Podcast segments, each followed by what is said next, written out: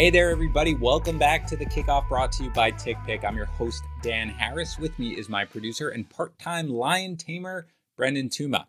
All right, as we discussed yesterday, it is time to talk about some waiver wire claims. So, after we get through the news and the notes, we're going to get to my top 10 waiver wire pickups for week two.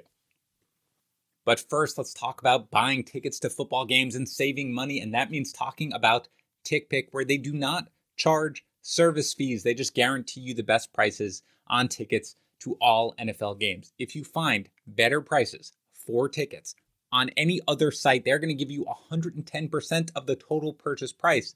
No service fees is huge, saves you a ton of money.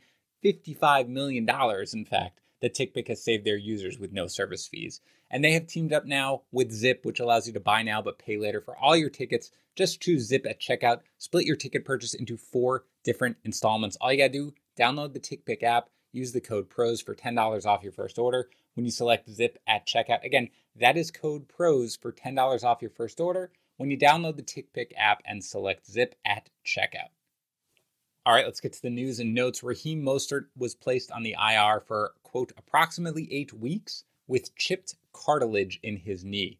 Now, Matt Barrows of The Athletic reported that Kyle Shanahan said that there would be no firm hierarchy in the 49ers backfield this season.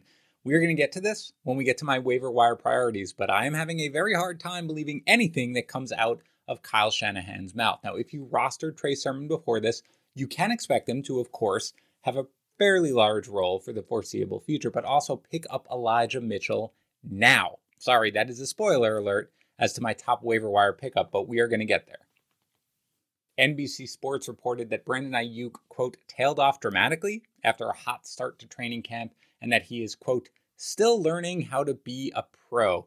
Now, Kyle Shanahan walked this back a little bit. There was, you know, it was the hamstring injury. That's all. We were being careful it's probably a little bit of both. I bet you Aiyuk probably kind of took for granted sort of his role and didn't put in all the effort that he needed to, but also he was dealing with an injury. This strikes me as closer to a one week sort of message that Shanahan was sending to Aiyuk, but it's pretty hard to trust him, at least for the foreseeable future. But do not drop him or move on from him. He will have a role, but for the immediate future, you got to be a little careful. It was confirmed that Jerry Jeudy did suffer a high ankle sprain and he is out four to six weeks. This was probably the best case scenario if you watched that injury happen. He was having a breakout game. He was clearly the lead dog right now in that receiving corps. More waiver wire spoiler alerts. Tim Patrick is the guy that you want if you look at his snaps that he was running during that game, if you saw what he did last year, and with the matchups that are coming. Ryan Fitzpatrick is expected to miss six to eight weeks with his hip injury. Washington says that they are not signing a QB, which means it is Taylor Heinicke time. He's a very, very capable backup.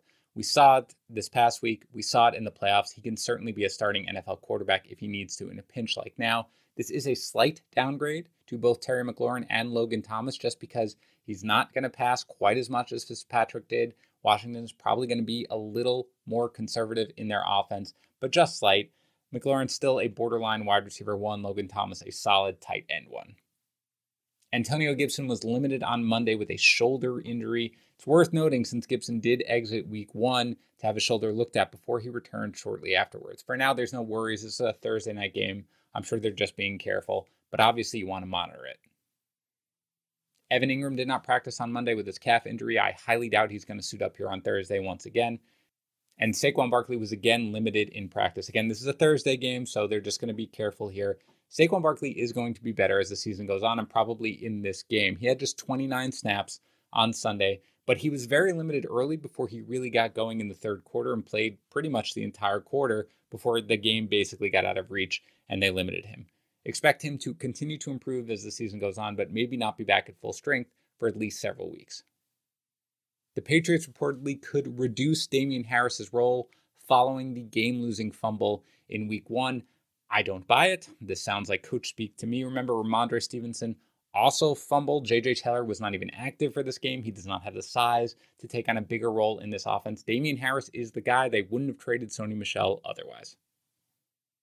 Ian Rapoport reported that Seahawks running back Rashad Penny is expected to be shut down for a few weeks after re aggravating his calf injury in week one. This is disappointing. I drafted Rashad Penny everywhere. I told you to as well because he made a prime insurance policy running back but give me a break. We've got an injury already after week one. You can move on unless you have an open IR spot.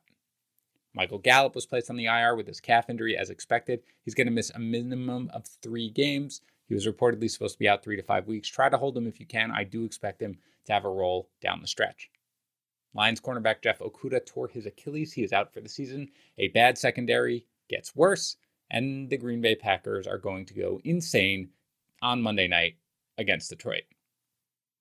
Jets offensive lineman Mekhi Becton is out four to six weeks with a knee injury. The Jets offensive line is really bad. It just got worse. You can move on from guys like Michael Carter because it's probably not going to happen given where things stand there. Saints suffered a few defensive injuries. Their cornerback Marshon Lattimore is going to miss a couple of weeks following thumb surgery.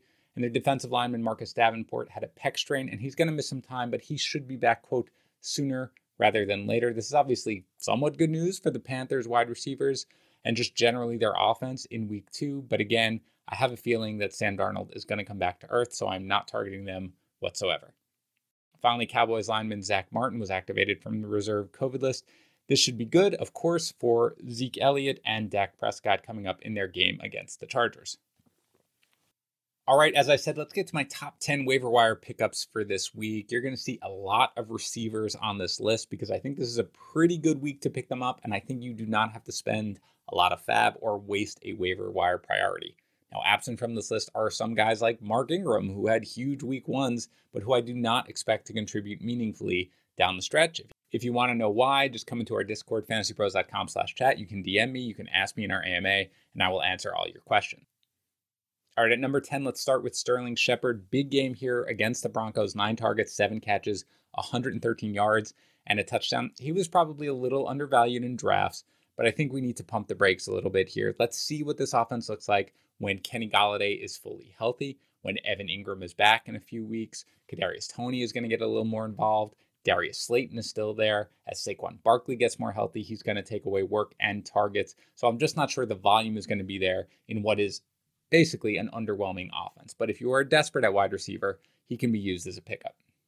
As can my number nine pickup, Jalen Reagor. caught all six of his targets, 49 yards, and a touchdown. The Eagles' offense looked good. It was a great matchup against the Falcons, but you really can't take away from the fact that Nick Sirianni very clearly designed this offense to suit Jalen Hurts' skill set, and his rushing ability is going to open up plenty of lanes for these wide receivers, and they're going to get some separation.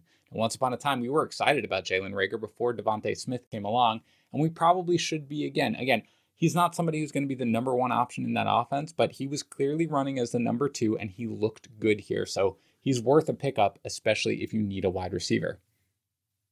At number eight, it's Christian Kirk. He had a monstrous game in week one against the Titans five catches on five targets, 70 yards, and two touchdowns. But his role going forward is a little bit unreliable here. He trailed AJ Green in snaps by a wide margin. We're going to talk about Rondale Moore in a minute. He looked a little bit more explosive than Kirk, despite Kirk's huge game. So you want to add Kirk. You have to add Kirk after a game like this. Maybe he even supplants AJ Green down the road, but I think it's going to be pretty inconsistent in the near term. So it's not somebody who you want to rely on if you necessarily need a wide receiver this coming week. At number seven, it's Zach Pascal. Look, it's clear that Pascal and Michael Pittman Jr. are the only two receivers worth looking at for the Colts, of course, at the moment. With T.Y. Hilton on IR, Parris Campbell didn't really factor in. Pascal played pretty much the whole game. He got five targets, four catches, 43 yards, and two scores. Now, Carson Wentz really relied on the running backs here. I mean, both Nyheim Hines and Jonathan Taylor factored into the passing game a ton, but they are going to need to pass here to the wide receivers as they get going. And Pascal really did look like the guy in that passing game, other than the running backs. So go ahead and add him again. Not somebody who you're, you know, running after is a minimum fab type of guy, but he is a guy who can add depth to your roster. At number six, it's Terrace Marshall Jr. Look, this is again not an immediate play. Wide receivers, I'm more willing to look more down the road, long term, when I'm thinking about picking them up. And that is Terrace Marshall Jr. I mean, he played by far the fewest snaps of the Carolina wide receivers, but he had six targets. He had three catches. Six targets to Robbie Anderson's three targets. Three catches to Robbie Anderson's one target. Marshall is going to factor in here. But again, he's a long term play. You're not going to want to start him immediately, especially next week against the Saints. But Carolina has a pretty decent schedule going forward. They've got the Texans, they've got the Cowboys. So you want to add him early before he goes off and then becomes a priority pickup. And again, given his game, he's not going to cost you a ton, but look under the hood. There's plenty to be excited about as the season goes on. At number five, it's Rondale Moore. If you followed me this draft season, you know how high I was on drafting someone like Rondale Moore. Now, he played just 29% of the snaps, so it wasn't great there, right? He did not take over that third wide receiver role like we thought he could, but he really made an impact. He caught four of his five targets for 68 yards. And let's think about that for a second. 29% of the snaps, but he was so involved. What happens when he earns more playing time going forward, which he eventually will? He fits perfectly in that offense. They know it. As the season goes on, as he gets more and more comfortable, he's just going to continue to factor in. So, again, he is producing even when he's not getting a ton of snaps out there. He will eventually get a ton of snaps. He's a guy who you're not starting right now, but you will probably be starting after what, week five or week six? I think he can be a regular in your lineup. At number four, let's talk about our first non wide receiver here, and that is Kenneth Gainwell of the Eagles. Gainwell had nine carries for 37 yards and a touchdown against the Falcons. He was a distant second here to Miles Sanders, who looked really, really good. But being the second fiddle is a lot better than being the third fiddle behind both Miles Sanders and Boston Scott. Boston Scott saw no action in this game. They were clearly ready to give it to Gainwell. Now, he has the benefit. These are the types of guys you want. He will probably produce. He will get the eight to 10 touches probably per game, which will be enough in deeper leagues and when you're in a pinch to start him as a flex. But he maintains that high end handcuff role where if anything happens to Miles Sanders, he really could make a huge fantasy impact. So you want to get him on your roster. At number three, let's go back to the wide receivers. And as I said earlier, it's Tim Patrick. Patrick has basically been an undervalued asset for a full season going back to last year when we talked about him a lot.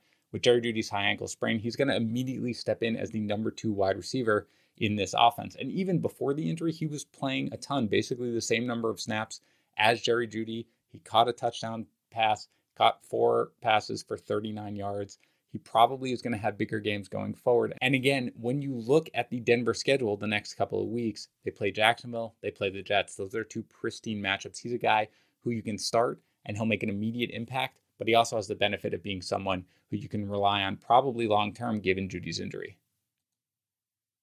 At number two, it's Tony Jones Jr. I did not expect to be talking about Tony Jones Jr. when I thought about talking about waiver wires, but he is basically rostered in fewer than 20% of leagues, and that makes absolutely no sense to me. We were drafting Latavius Murray in every single league that we could when we thought he was going to be the guy. Now he's not. Instead, we have a younger version of him, and he's basically being ignored. Put aside whatever he did in that first game 11 carries, 50 yards, just the catch for three yards. It really doesn't matter. He's going to see the eight to 10 touches that Latavius Murray used to see in this Saints offense. He also carries the high end insurance policy value should anything happen to Alvin Kamara. He is a priority add as somebody who needs to be universally rostered. It really doesn't matter what your league size is, get him on there. And finally, I teased this earlier in the show, but your number one waiver wire pickup has to be Elijah Mitchell. Raheem Mostert is out for a significant period of time, and Trey Sermon was inactive in this game. Mitchell had a great game, rumbling for 104 yards on 19 carries with his score. Now, look, is it possible that in this next game here, when San Francisco takes on Philadelphia, that suddenly it's going to be the Trey Sermon show? Of course, I have no idea what goes on in the mind of Kyle Shanahan now or ever, but it's really difficult to see Mitchell just sort of going to the entire back seat. We were willing to draft both Trey Sermon and Raheem Mostert, thinking that both of them could have a role in this offense. We like to roster two San Francisco running backs. We always have because they both could have value in this scheme. So at the very least, Mitchell is going to play the second fiddle right now to Trey Sermon, and that's a valuable role. But realistically, I expect him to be the first fiddle because he did nothing to show that he is not worthy of that role. So pick him up immediately. There's a chance he could have a giant impact, be like a strong RB2 that you're starting every week. And worst case scenario, he's probably going to be a flex play, even if he has to split time mostly with Trey Sermon. All right, that's going to do it for today's show. Thanks again to TickPick. Remember, download the app, use the code PROS, get $10 off your first order when you select Zip at checkout. Thank you for listening, everybody. I'll talk to you again tomorrow morning.